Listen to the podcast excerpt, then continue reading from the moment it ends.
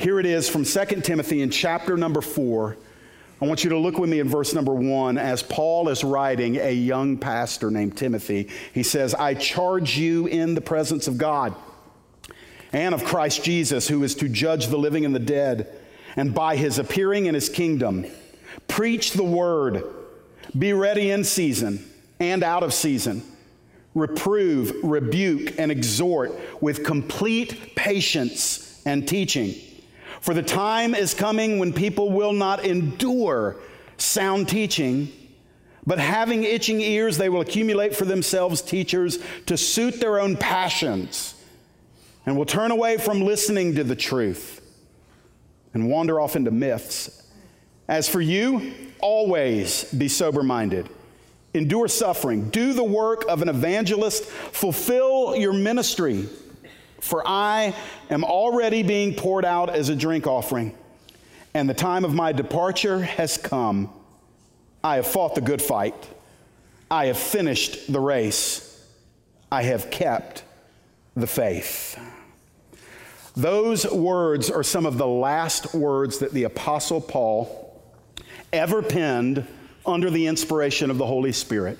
Chronologically, the book of Second Timothy was the final epistle that the Apostle Paul ever wrote, and very shortly thereafter, as he referenced there in verse seven, he poured out his life. He was executed. He was martyred for the cause of Christ. And I find it very interesting, in one of his last engagements to a pastor in the next generation, he does not mention here prophetic powers. He does not mention here, go after healing. Those two, two things are extremely important in the kingdom. But that isn't what Paul mentioned to Timothy in his dying last words.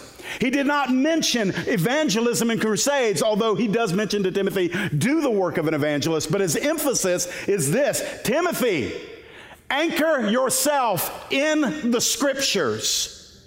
Throw a grappling hook into the words of Christ and make them the bedrock of your ministry. And from there, Timothy, serve people and honor God. It's very interesting that down through the history of the church up until um, the last century in the Western church, Uh, the Word of God has always held such a crucial and central place. People of different denominational stripes. You you take a man like Smith, Smith Wigglesworth, who was a, a charismatic among charismatics. Listen to what he said about the Word.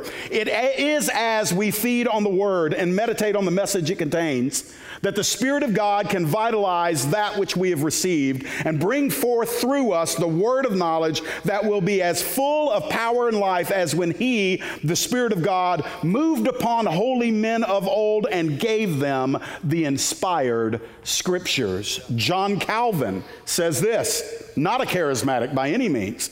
Let the pastors boldly declare all things by the Word of God. Let them constrain all the power, all the glory and excellence of the world to give place to and to obey the divine majesty of God's word.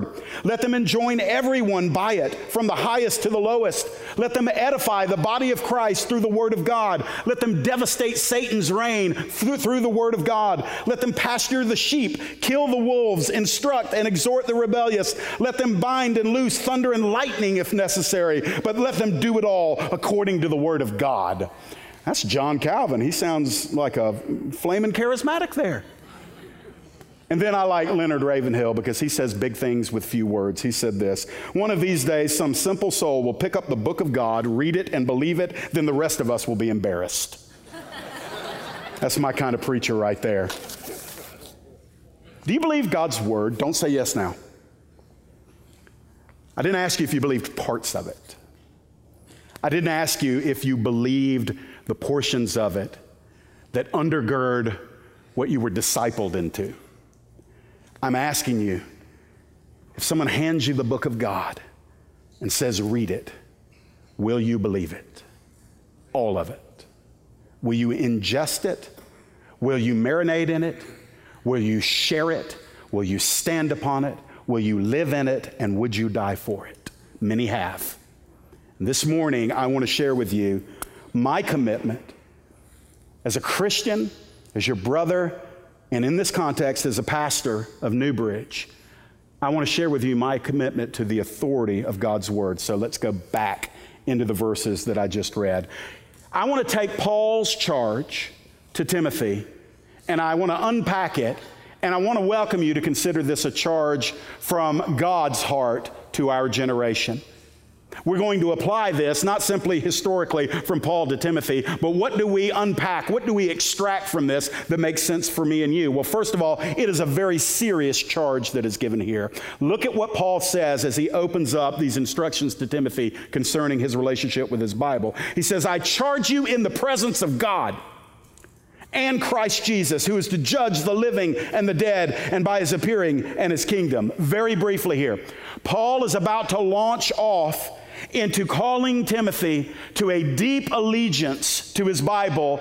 And when he goes to make the statements he's about to make, he brings in the most solemn name, the most serious context to everything he's about to say. He is not saying, take it or leave it, Timothy. He's not saying, magnify the parts that are easy for you and then ignore the parts that aren't. He is saying, Timothy, in the presence of God Almighty and his glorified Son, Jesus Christ, I charge you to this in your ministry. Uh, let, let every proclaimer of the gospel, every Bible teacher and preacher hear those words in a very significant sense. We're actually going to be held to a higher standard as teachers of the word and preachers of the word about what we did with this charge than would people that don't teach and preach. This is huge. So what is the charge? Verse number two. It's a specific assignment. Preach the word. Will you say that with me? Preach the word. I want us to say it multiple times. Preach the word. Preach the word. Preach the word. Preach the word. In our day, where mouths are innumerable, where opinions come in like a, like a toxic sea, where waves are bashing against our consciences with everybody's preaching of something, the Word of God says to the believers, you proclaim my word. And he says to do it whether you want to or whether you think you're ready to or not. Be instant, be ready, in season and out of season. So Timothy, you need to be a man about your calling. Timothy is painted in the scriptures as not the most bold fella. Oftentimes it would it would seem that Paul is trying to stir him up because he's kind of a, a kind of a, uh, a benumbed kind of guy. He is reluctant. He hates conflict. He, he doesn't want to get into the soup of things and, and doesn't necessarily want to challenge people. And so Paul is having to push him in his reluctance along a little bit. And he says to Timothy, I want the word to be on your lips, whether you're ready for it in the moment or you're not ready for it. And then in verse number two at the end of it, this charge to our generation, seen in the charge from Paul to Timothy, it's a standing expectation. How is the word preached? We're here, it's unpacked a little bit. Here's what preaching the word looks like. Sometimes you're reproving. Sometimes you're rebuking. Sometimes you're exhorting, but all of the time you're doing it with patience and teaching. It's very interesting that as Paul is telling Timothy, bring forth the word, Paul is assuming there's going to be conflict when that happens. That the word of God, when it meets the spirit of the age, when it meets the carnal hearts and minds of those that hear it, and at times that's you and at times that's me, when, when the word goes forth and it meets resistance, the believer is told not to pack it up and go home, not to quit, not to be quiet, not to apologize. I'm sorry, this is God's idea, not mine. It's nothing like that. The, the, the Christian, the believer, and in this context, Timothy is told, Timothy, when you're preaching the word, it's going to involve reproving. That means a convicting, piercing warning. That it's supposed to have a sharp edge to it sometimes. The, the, the, the species of preacher in our generation, I pray it skips the millennials, but we, we, the, our generation loves blunted preachers, rounded edges, happy preachers, smiling preachers, high gloss teeth, high gloss hair, uh, five thousand dollars suits, and, and ne'er a word that would make anybody uncomfortable. You won't find that in the Bible. Now, that doesn't mean he's supposed to be a jerk. There's no such thing as sanctioned jerkhood. We're not talking about that. But we are saying that sometimes God's word pierces. Leave the sharp point on it. Reprove, rebuke. That means not only do you tell them what's wrong, you tell them what they need to do to stop being wrong. It means you literally rebuke actions, and then you exhort, and that's a word that indicates now encourage them too. It's not all about just sitting around pointing out what's wrong, but sometimes you've got to say, hey, as, as a follower of Jesus Christ, as one who believes in the authority of the Word of God, I will raise my hand and say, I believe in life. I believe in protecting the life in the womb. I believe in heterosexual marriage. I am against homosexual activity. I'm also against heterosexual promiscuity outside of the bound of marriage. We're going to be an equal opportunity offender around here. All the people protesting about the homosexual agenda and never say a word about heterosexuals sleeping with each other and jumping from bed to bed. Somebody better get in here with me, amen? And and, and so if we're going to believe all the Word of God, let's be fair about it. And then we encourage people. What do we say to the homosexual? What do we say to the woman who's had an abortion? What do we say to the heterosexual young woman who's chasing boy after boy because she didn't get loved by her father? What do we say to them? Do we just stand around and, and just say, wrong, wrong, wrong? No. You come alongside of them with teaching and patience and encouragement into the right direction. I'm going to tell you something. Truth has a sting to it, but love is like a salve on the sting. It, it, it means this. Once the piercing happens, make sure that you come behind it and they know the genuineness of your concern for them with love. Now listen, we have to do all of this stuff. It's a standing expectation. It didn't die during the Enlightenment. It didn't die when science began to increase in its volume and Christians began to be mocked by their culture. The standing expectation is that we will not only believe the Word, but speak the Word into our culture. Now go down into verses Uh, three and four with me. Before I tell you about the changes in our generation, which you're all aware of, let me take you back into the very last couple of verses into chapter three in Second Timothy. They won't be up on your screen, but so many of you know these verses. Concerning the Word of God, listen to what the Word of God says about itself in Second Timothy three sixteen. All Scripture is breathed out by God. That means God is the original source of what we read in our Bibles. It's not Paul's opinion. It's not Moses' uh, writings. It's not David's poetry. Though the human instrumentation is valid, the original source is the heart of God. And so when you mess with the Word of God, you're calling into your judgment the heart of God. All Scripture is breathed out by God, and it's profitable for teaching. That's what is right. If you write in your Bible or you make notes on your, your app in your Bible, r- right there where it says profitable te- for teaching, write what is right. We need to tell people what is right. Did any, raise your hand if you had to teach your kids how to misbehave and do wrong. They know it. I've never had to teach my kids how to rebel, but we had to teach them what is right. And so that's what we're talking about here. The Word of God will tell you what's right, and by consequence, it'll tell you what's wrong. For reproof. That's what is not right. So the Word of God, breathed out by God, will teach you what is right, and it'll also teach you what is not right. So I'm going to ask you a question. Who is framing up your views of right and wrong? Somebody is. And that somebody needs to be wiser than you or anybody else around you. Somebody is framing up our views about what is right and what is wrong. And there are so many ways to apply this. I don't have enough time this morning, but the fact of the matter is you walked in today with a set of ideals. You have a worldview, and it didn't just get downloaded to you just from, from some source. You embraced it. You embraced it more. And it, perhaps what God is asking a lot of us to do in the body at this time is to reevaluate what we believe is right and wrong. Well, how do we do that? Through the authority of the Word. Through God's Word. And so it's profitable for teaching, for reproof, for correction. If teaching is what is right and reproof is what is not right, correction is how to get right. And we don't live in a culture today that likes to be corrected, amen?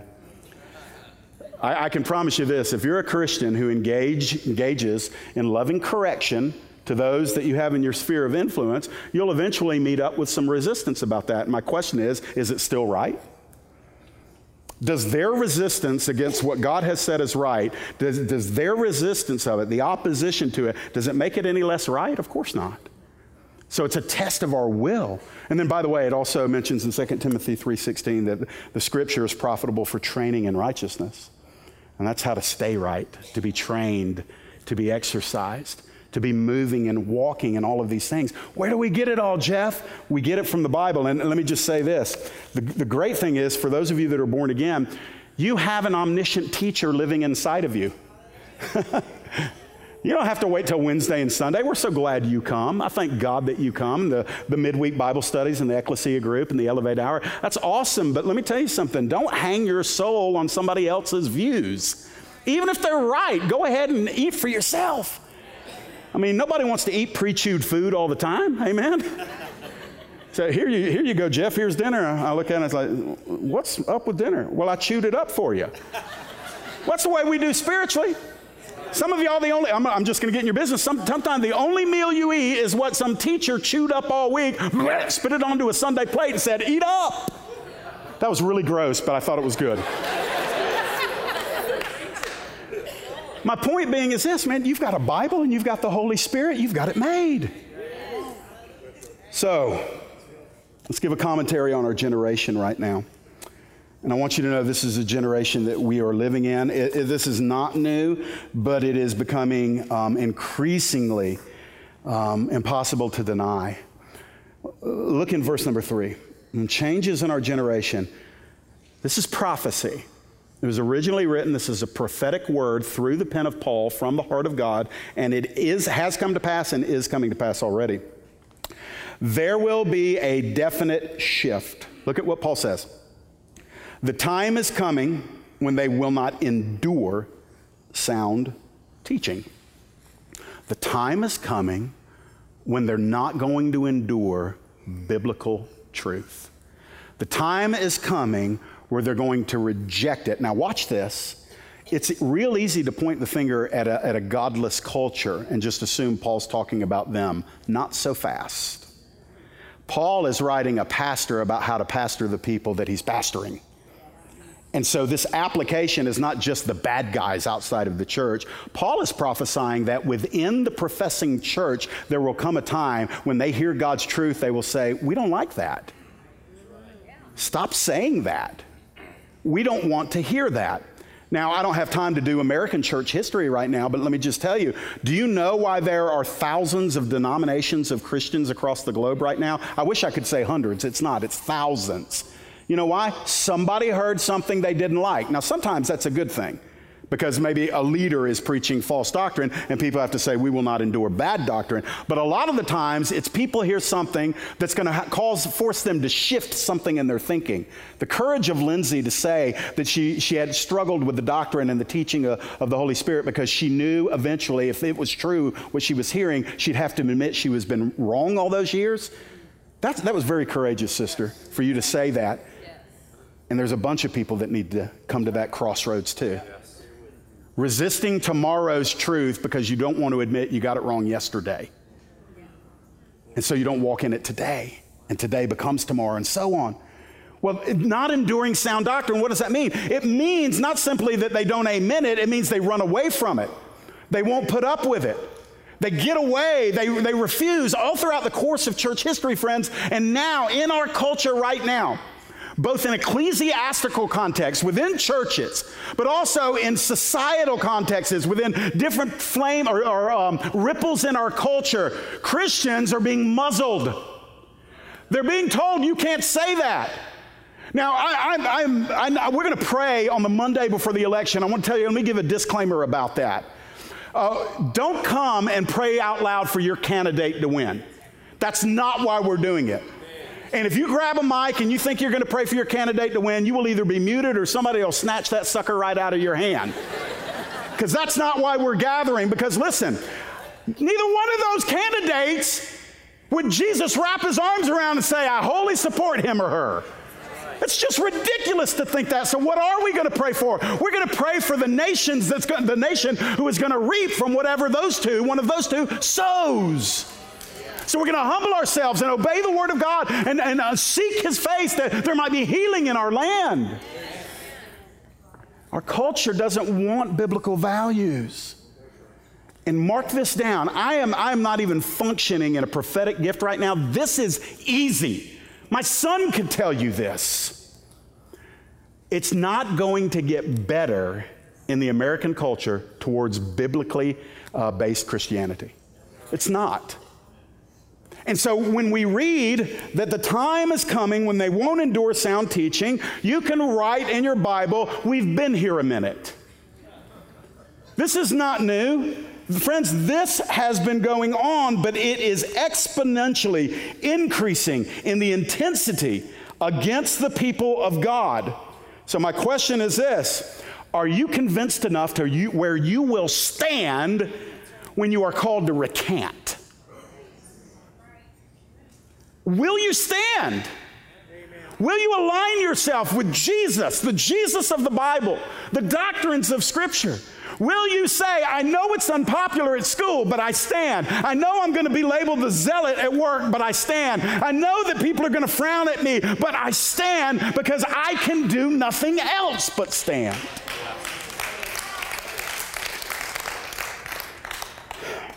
Look in verse number three at the end of it. When they won't endure sound teaching anymore, there's going to be a dreadful substitute. Look at it. But having itching ears, they will accumulate for themselves teachers to suit their own passions. Now that is absolutely talking about in the church, in the, in the visible professing church. When they no longer want to hear the truth, they will be able to find teachers who will tell them exactly what they want to hear, and they'll be able to surround themselves with them according to the, the scriptures here. They will accumulate for themselves teachers to suit their own passions. Let me give you a, an Old Testament parallel just to show you that this is a battle that's been going on for uh, generations. In Zechariah chapter number seven, let me read you these words. This is God the Father speaking over Israel. They refused to pay attention and turned a stubborn shoulder and stopped their ears so that they might not hear. They made their hearts diamond hard, lest they should hear the law and the words that the Lord of hosts has sent by his Spirit through the former prophets. Therefore, great anger came from the Lord of hosts. This is what God said: I call as I called, and they would not hear, so they called, and I would not hear. Man. God's always been able to work through hearts that are submissive, submissive and tremble at his word. He, del- he delights to work in the lives and hearts of those that will tremble at his authority as expressed through the word of God. But it's very interesting that when we cut ourselves off, we do it to ourselves. We will not hear, we will not listen. It, it, the, the Hebrew emphasizes a pulling away of the shoulder. You ever try to get one of your kids, you know, you're in a parking lot, ladies, you got a hand on the buggy, you got one on your hip, and you got your three-year-old, you know, doing donuts with, you know, in the parking lot, and you're just trying to grab them, and they're pulling away the shoulder. They're like, uh-uh, you're not going to get me. That's the picture there. And he says they put their, God says they put their hands on their ears. We've all seen that with our kids. No, no, no, no, no, no, no, no, no, no, no, no. No, no, no. That's the picture. It's infantile, but that's the way we appear to God when he's speaking truth that will save us and develop us and rescue us and bring us great joy and bring him great glory. And we're pulling away the shoulder. We're saying, no, no, no, no, no, no. And we're putting our hands on our ears. And God says, if that's the way you want to play, when you need me, you're going to call out to me. You're going to reach out to me. Do you know what I'm going to do? God says, God says, I'm going to pull away the shoulder and I'm going to look at you and say, no, no, no, no, no, no, no, no, no. That's what he says. Go back and read the verse. You don't believe me? Go back and read the verse. He says, when you call unto me, I'm not going to hear. Amen. You say, well, Jeff, we don't believe that part of the Bible. Well, that's why I'm preaching this message to you. Amen. Listen, you're going to find somebody that'll tell you what you want to hear. You can. There's just so many people talking. You can find, and if you can't, man, just, you know, film yourself and go Facebook Live, and you can preach your own messages to yourself all the time. You, you got somebody that'll tell you what you want to hear, even if it's you. But in the end, you're going to regret that. And you'll probably regret it along the way. See, God is speaking, friends. He speaks through his word eternally. He applies it by his Spirit. So we can take a passage that was written two thousand years ago from an apostle to a, a, a, a young pastor, and we can lay it before and soak it with prayer and then p- bring it forth. And now all of a sudden you're hearing the Rhema word. You're hearing the word being spoken to you in the moment from the written word that was written two thousand years ago. They carry the authority of God. It's inappropriate for us to sing to him and worship him and yet disobey him when it comes to his word. And so he was telling Timothy, he was saying, Timothy, it's going to be a dreadful substitute. When they refuse to hear the truth, there's going to be stadiums that will be able to be filled by false prophets that are going to tell them exactly what they want to hear. Uh, I do predict that God is going to offer to the United States of America another revival. I believe that. He's going to offer it.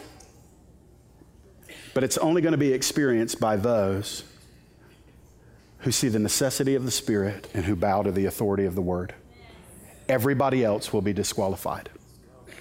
You will not see it, you will not notice it, you will not experience it, but if enough of us in the body of Christ will say, Holy Spirit, do what you want to do, do what you want to do in me, around me, for me, and through me. You are God upon earth. I rejoice in your works, I rejoice in your ways, and I rejoice in your word. And so, Lord, let your word come forth for me. I bow to your word.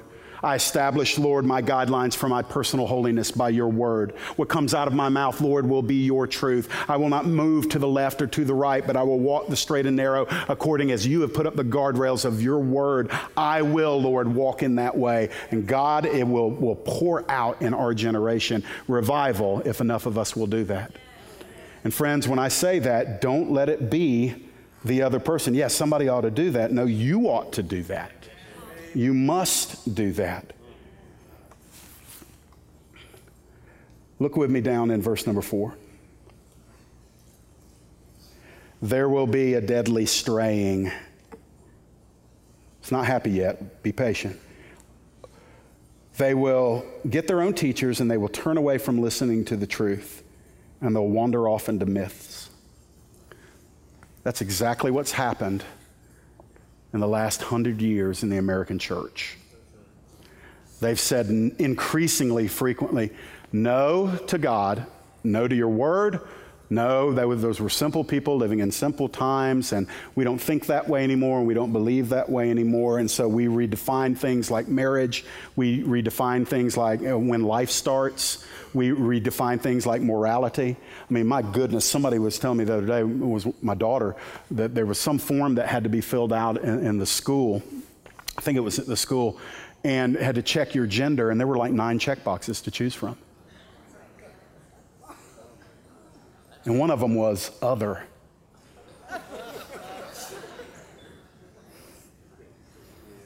Do you see what we've done? By the way, that's just been in the last couple of years. You know why? Because Christians went silent. Amen. And the ones who did speak didn't speak in love. They spoke in some obnoxious, you know, picketing funerals of soldiers with ungodly things written on them, and that's the representation that the media picks up, and it's no wonder that the culture doesn't want to listen to us. But they wander off into myths.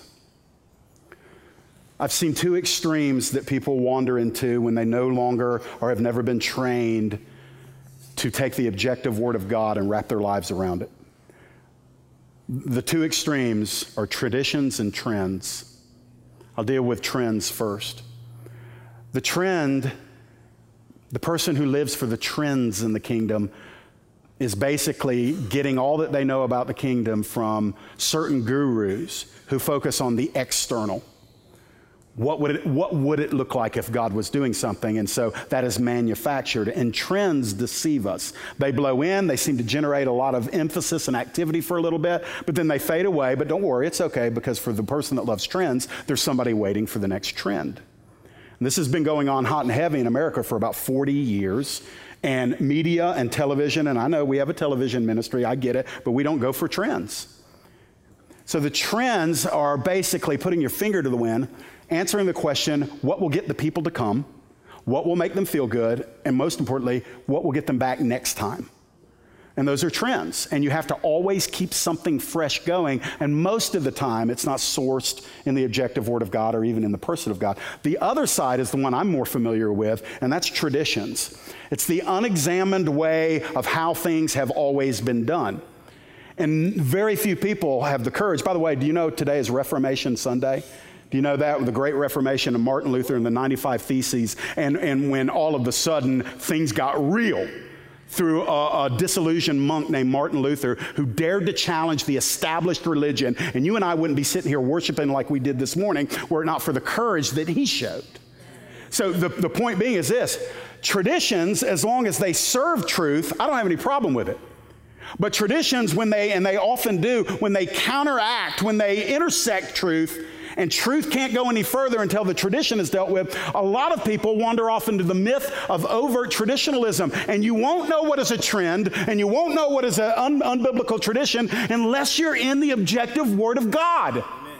And so when we examine who we are as a people at New Bridge and what we're doing and how we're doing it, we are not going blindly and honoring the trends of what maybe some famous church is doing in our community, or nor are we going back to figure out how Grandpa got his spiritual blessing on in nineteen sixty-two.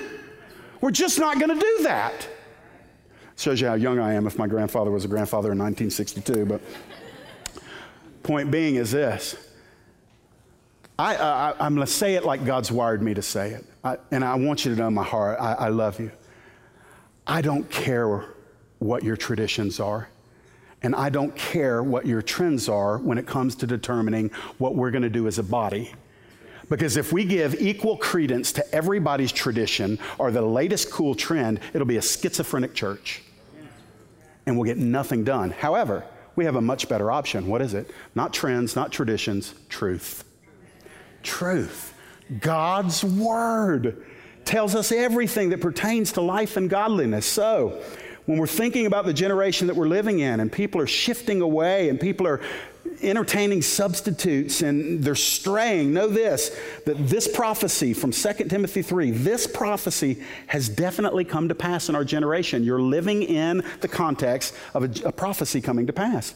Therefore, we must stress our commitment to God's Word all the more vigorously. Why am I so passionate about it? Because it's the silence that got us into the rotten place that we are.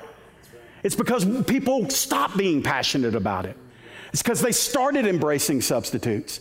It's because they started jettisoning off their, their, their biblically held values and beliefs and, and got intimidated and bullied by a godless culture to back us into a corner, to dare us to speak about it. And now when we are, are, are prompted by the Spirit to speak about it, a lot of us as believers are, are asking, is, are, is it legal for us to do that?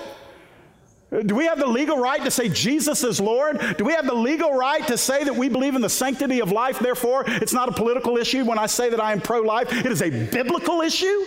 Do we have the right to say I believe in the sanctity of marriage while I have compassion on those with same-sex attraction and those immersed in the homosexual lifestyle? Do, do, do, I have the, do I have the right as a citizens of the United States of America to say, hey, the Bible speaks to these things? And because we've fallen silent, some of you can't even amen it in a church house. So was there, who's Big Brother's watching? Well, Big Brother needs to get saved, amen?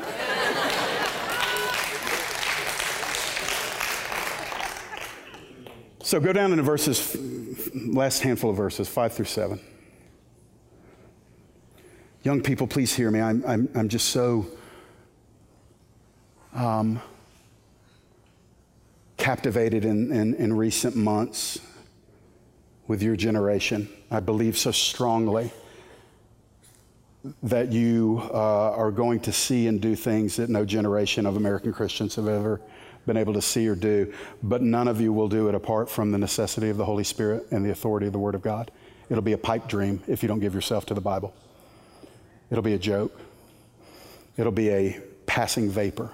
But if you will give yourself to the Word of God, and you will stay yielded to the Spirit of God and obey Him, then you're going to see and be able to be used of Him to facilitate, I believe, what will be a revival that w- would dwarf the Great Awakening.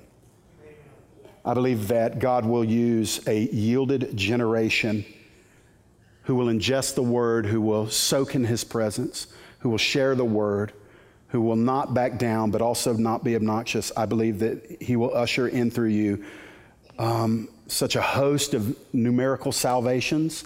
I believe you'll see healings. I believe that you will see signs and wonders that glorify Jesus and draw unbelievers to Him, just like was done in the Gospels in the book of Acts. I do believe that, but I don't believe any of that will ever happen if, if a generation does not embrace that they are a people of God's Word, because otherwise you're living and leaning under your own understanding. So the need in our generation, and this is not just for the young, this is for all of us, understand that there's a cost to pay. Verse number five. So back to Paul and Timothy. He's just told Timothy, uh, to to grow a spine and to and and not worry about people walking away and whatnot. And so he he says, um, you need to be sober-minded, and you need to endure suffering.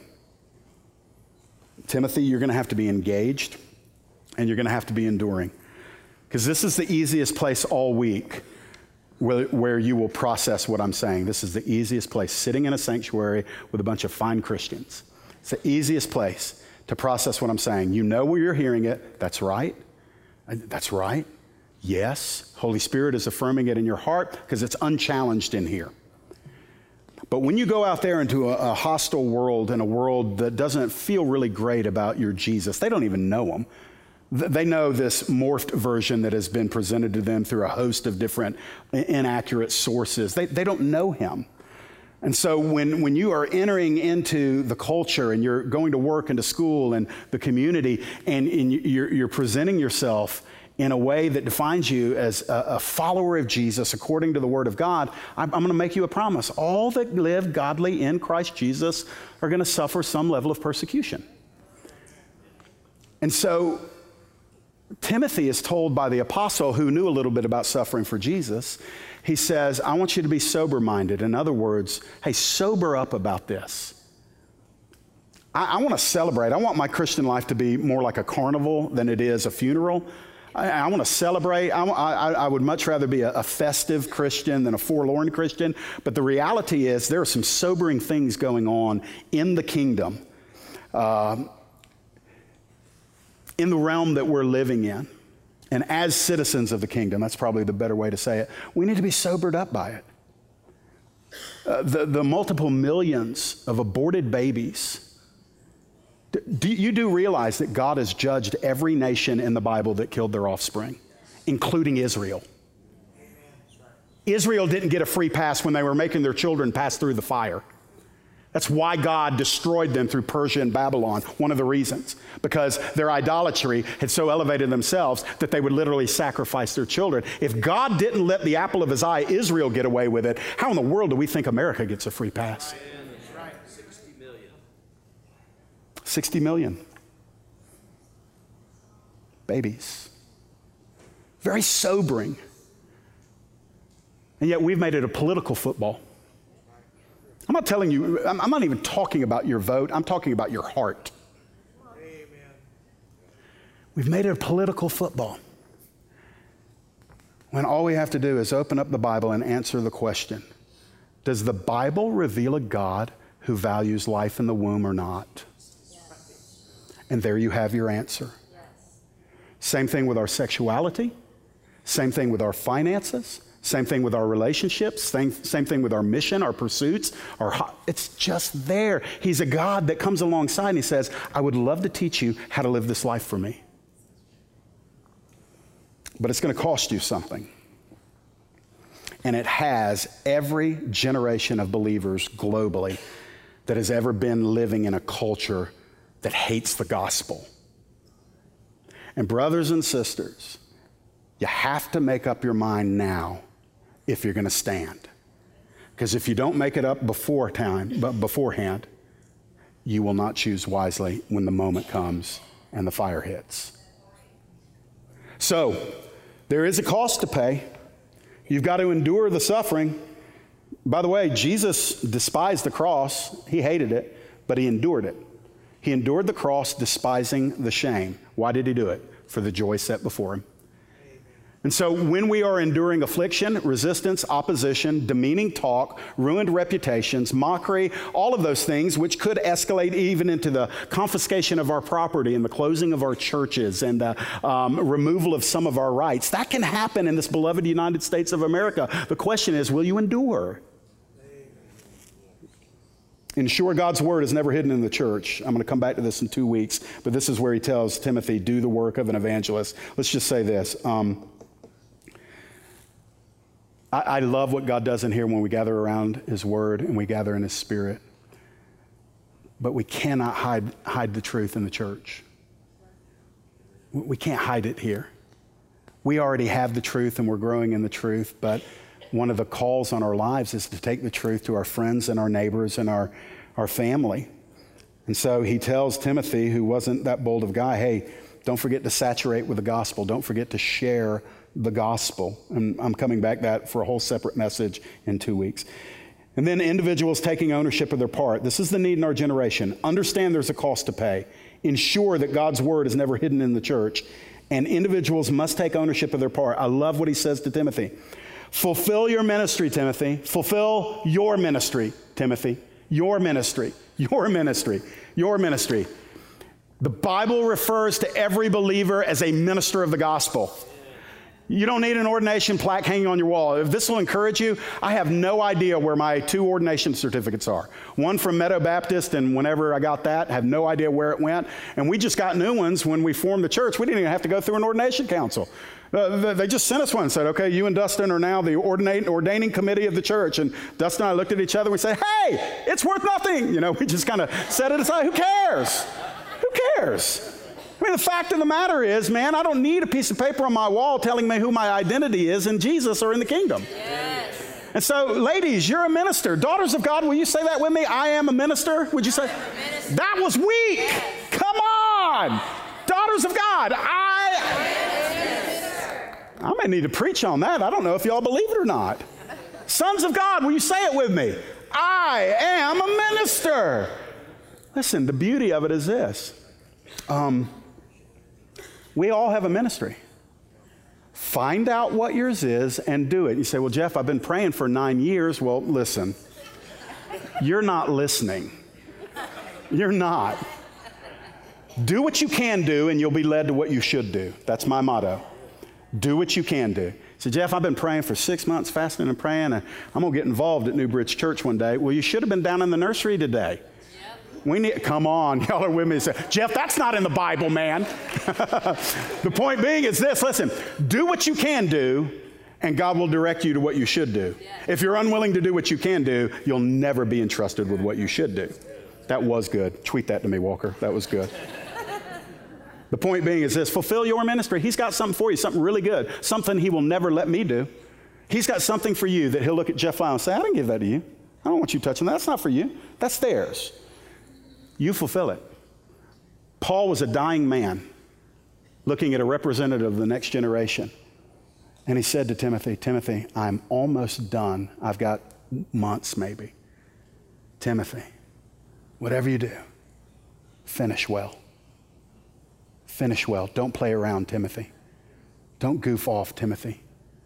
Don't drop the ball on the five-yard line, Timothy. Run all the way with it, son. Fulfill, fill to the fullest your ministry, the work that God has given you to do. And then the last verses are testimony, and Paul basically teaches us to prioritize this principle for the next generation. Look at what Paul says. After he tells Timothy to fulfill Timothy's ministry, he says, now look at me, Timothy. I'm already being poured out as a drink offering. And the time of my departure has come. Listen, listen to the confidence of these words. I have fought the good fight. I finished the race. I've kept the faith. And the word kept there in the Greek is a Greek word that means to watch over or to guard. Paul saw that part of his finishing his race well was to protect, protect and to preserve the pristine biblical gospel, and then to hand it to Timothy's generation. He guarded it in his generation. He fought for it. He prioritized it. He didn't turn away to fables and myths and trends and traditions. He endured suffering as a good soldier, and he was able to look the next generation squarely in the eye and say this, my life is now going to come to an end. But I believe, Timothy, that I've given you everything you need. Preach the word, son. Preach the word. Listen, pastors, youth pastors, preachers, evangelists, be really careful not to let your Bible gather dust. You have no other alternative. Everything else anybody could do. Gospel preachers, gospel teachers, as Spurgeon said, let it be bibline. That means Bible in your blood. As he handed it to Timothy in the next generation, all Paul could do is look up to the Lord and say, I did what you gave me to do. I've now given it to Timothy. I'm ready to be poured out like an offering. That is a great way to die. That's an awesome way to go. Mine won't be as dramatic as that. Yours probably won't be as dramatic as that. But listen, it can have some of those same core principles in there. We are Bible-believing Christians. I love you, but if you think that's going to change here, you're in the wrong church, and you should get your letter and move to a different place. We will remain Bible-believing Christians.